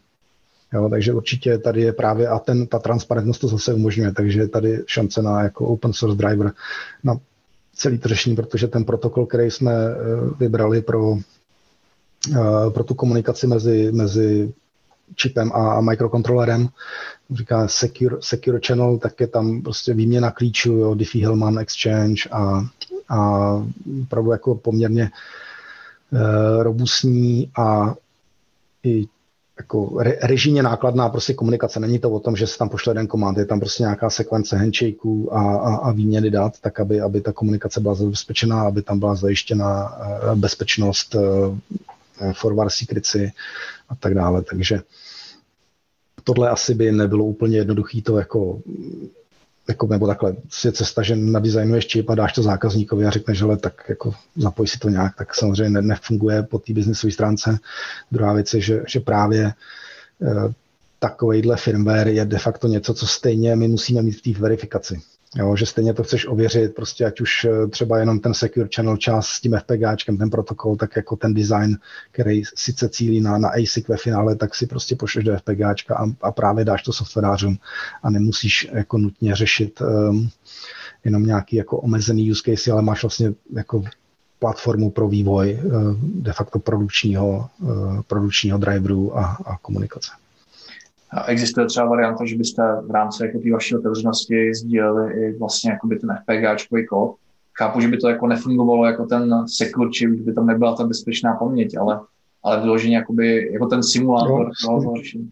S tím, s tím počítáme. S tím počítáme, protože je to vlastně ten jakoby důvod, nebo ten benefit v podstatě. Jo. My tím, že jako nejsme uzavřený design tým, tak samozřejmě tohle je přesně to, na co my musíme cílit a co musíme využít, je to, že jako tu komunitu lidí, kteří tomu mají co říct, chceme prostě přilákat, chceme, chceme jako o sobě dát vědět a určitě takováhle platforma je, je, je přirozeně cesta a zase je to něco, co prostě stejně budeme mít na stole v nějaké formě, jo, jako takže určitě je tady prostor pro toto jako produktizovat ve smyslu jako eh, posunout to tak, aby to opravdu bylo, aby tam bylo nějaký jako eh, dělátko na debug jako, jako doma, jo, jenom prostě v garáži na koleně, ale, ale že zase, když se nad tím člověk zamyslí dál, tak přesně by tohle mohlo fungovat na, na další ty secure protokoly, jo, že tady jakoby je zajímavý framework, uh, to na, na úrovni noise, noise frameworku, což je prostě nějaký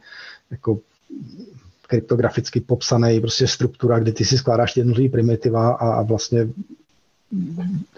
jakoby zajišťuješ to, že si nevymýšlíš nějaký věci, ale jdeš cestou už ověřených věcí, ale jenom, jo, je to, je to prostě podobné jako ta, ta FPGA integrace nebo takový design, že prostě ty si neříkáš, já tam chci takovouhle hashovací funkci nebo makovou, ale prostě jsi v nějakým jako frameworku, který tě nějakým způsobem vede a říká, hele, máš tyhle možnosti, jako jo, a prostě jestli chceš tak, takovouhle implementaci, tak si tam dej tuhle hashovací funkci, jo, a bude to mít tyhle, tyhle aspekty a dokonce i ten framework to jako umí generovat nějaký právě softwarový kódy pro potom to testování a formální verifikace a tak dále, takže to je docela jako zajímavá, uh, zajímavá cesta. Myslím, že to bude jeden ze strašně důležitých aspektů, vlastně, jako aby, aby se ty kryptočipy víc dostávaly do těch reálných designů, tak vlastně tomu dělat vlastně tu edukaci, dávat tomu ty návody, protože většina vývojářů prostě nejsou security experti a potřebovali by vlastně nějaký vodítko a nějaký guidance, kdy vlastně použít jaký, jaký mechanizmy třeba z toho vašeho SDKčka, takže tomu překládám určitě jako myslet nejenom na tu knihovnu, ale určitě jako i na ten support jako, jako kolem, aby to vznik, kolem toho vznikne. Eh, určitě, no, jako doufáme, že budeme dostatečně rychlí v tomhle tom, jako tady i třeba co se týče těch eh, ale je to prostě ta, ta jako výhoda té otevřenosti, jako jo, že prostě člověk může říct, hele, dělám na tomhle, já chci tohle, jako tohle ten, ten cíl, který chci dosáhnout, musím jako říct, že, že vlastně pořád ještě to jako PR je prostě cesta, kde se hodně musíme učit a jako jo, tady máme prostě, víme o tom, že to není, není jako ideální a, a pořád ještě ty věci jako držíme pod pokličkou, takže je to takový ten, jo, jako na jednu stranu už bychom měli, že prostě by to bylo fajn, jako začít dřív, aby to nebylo jak s tím hiringem, že, že pak jako si říkáš, no měl jsem začít dřív, ale zase jako úplně nechceš dávat ven ty syrové věci a jsou tam nějaký právě jako ještě aspekty kolem, kolem licencí a tak dále, prostě těch business caseů. Je, je, je tam spousta věcí, které jako potřebujeme nějak jako v klidu, v klidu vyřešit, ale jako je to rozhodně na jako implementační cestě a, a cílíme na test chip, na první test chip v,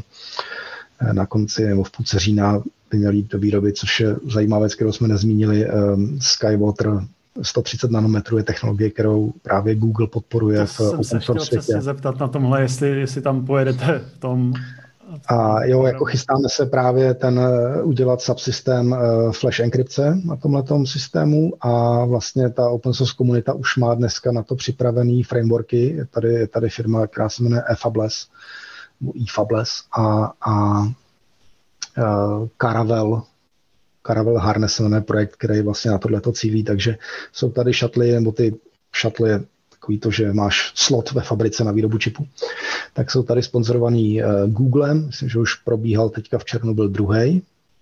A my se na podzim chystáme do, do komerční verze vlastně téhož, což ta komerční verze přináší nějaké jako zjednodušení uh, v některých věcech, ale No, že nemusíš být plně public repository, můžeš hmm. používat proprietary uh, části v tom a tak dále, takže to je asi jako cesta, kterou chceme jít, ale výhoda je ta, že prostě bychom měli mít rychle nějaký test chipy, který jako začnou přinášet reálný reální informace o tom, kde si stojíme s tou implementací, bude porovnání vůči, vůči FPG analýzám a vůči simulacím těch bezpečnostních aspektů, takže bude, ač to není cílová technologie, tak si o to slibujeme, uh, slibujeme to, že se prostě naučíme spoustu věcí a jako eh, později se to zrealizuje v tom, v tom know-how, protože to je, to je taky jako jedna, jedna z věcí vlastně, jako že Tropic Square prostě chce uh, ty věci jako realizovat uh, biznisově a, a prostě v nějakým jako rozumným, jo, není to akademické cvičení,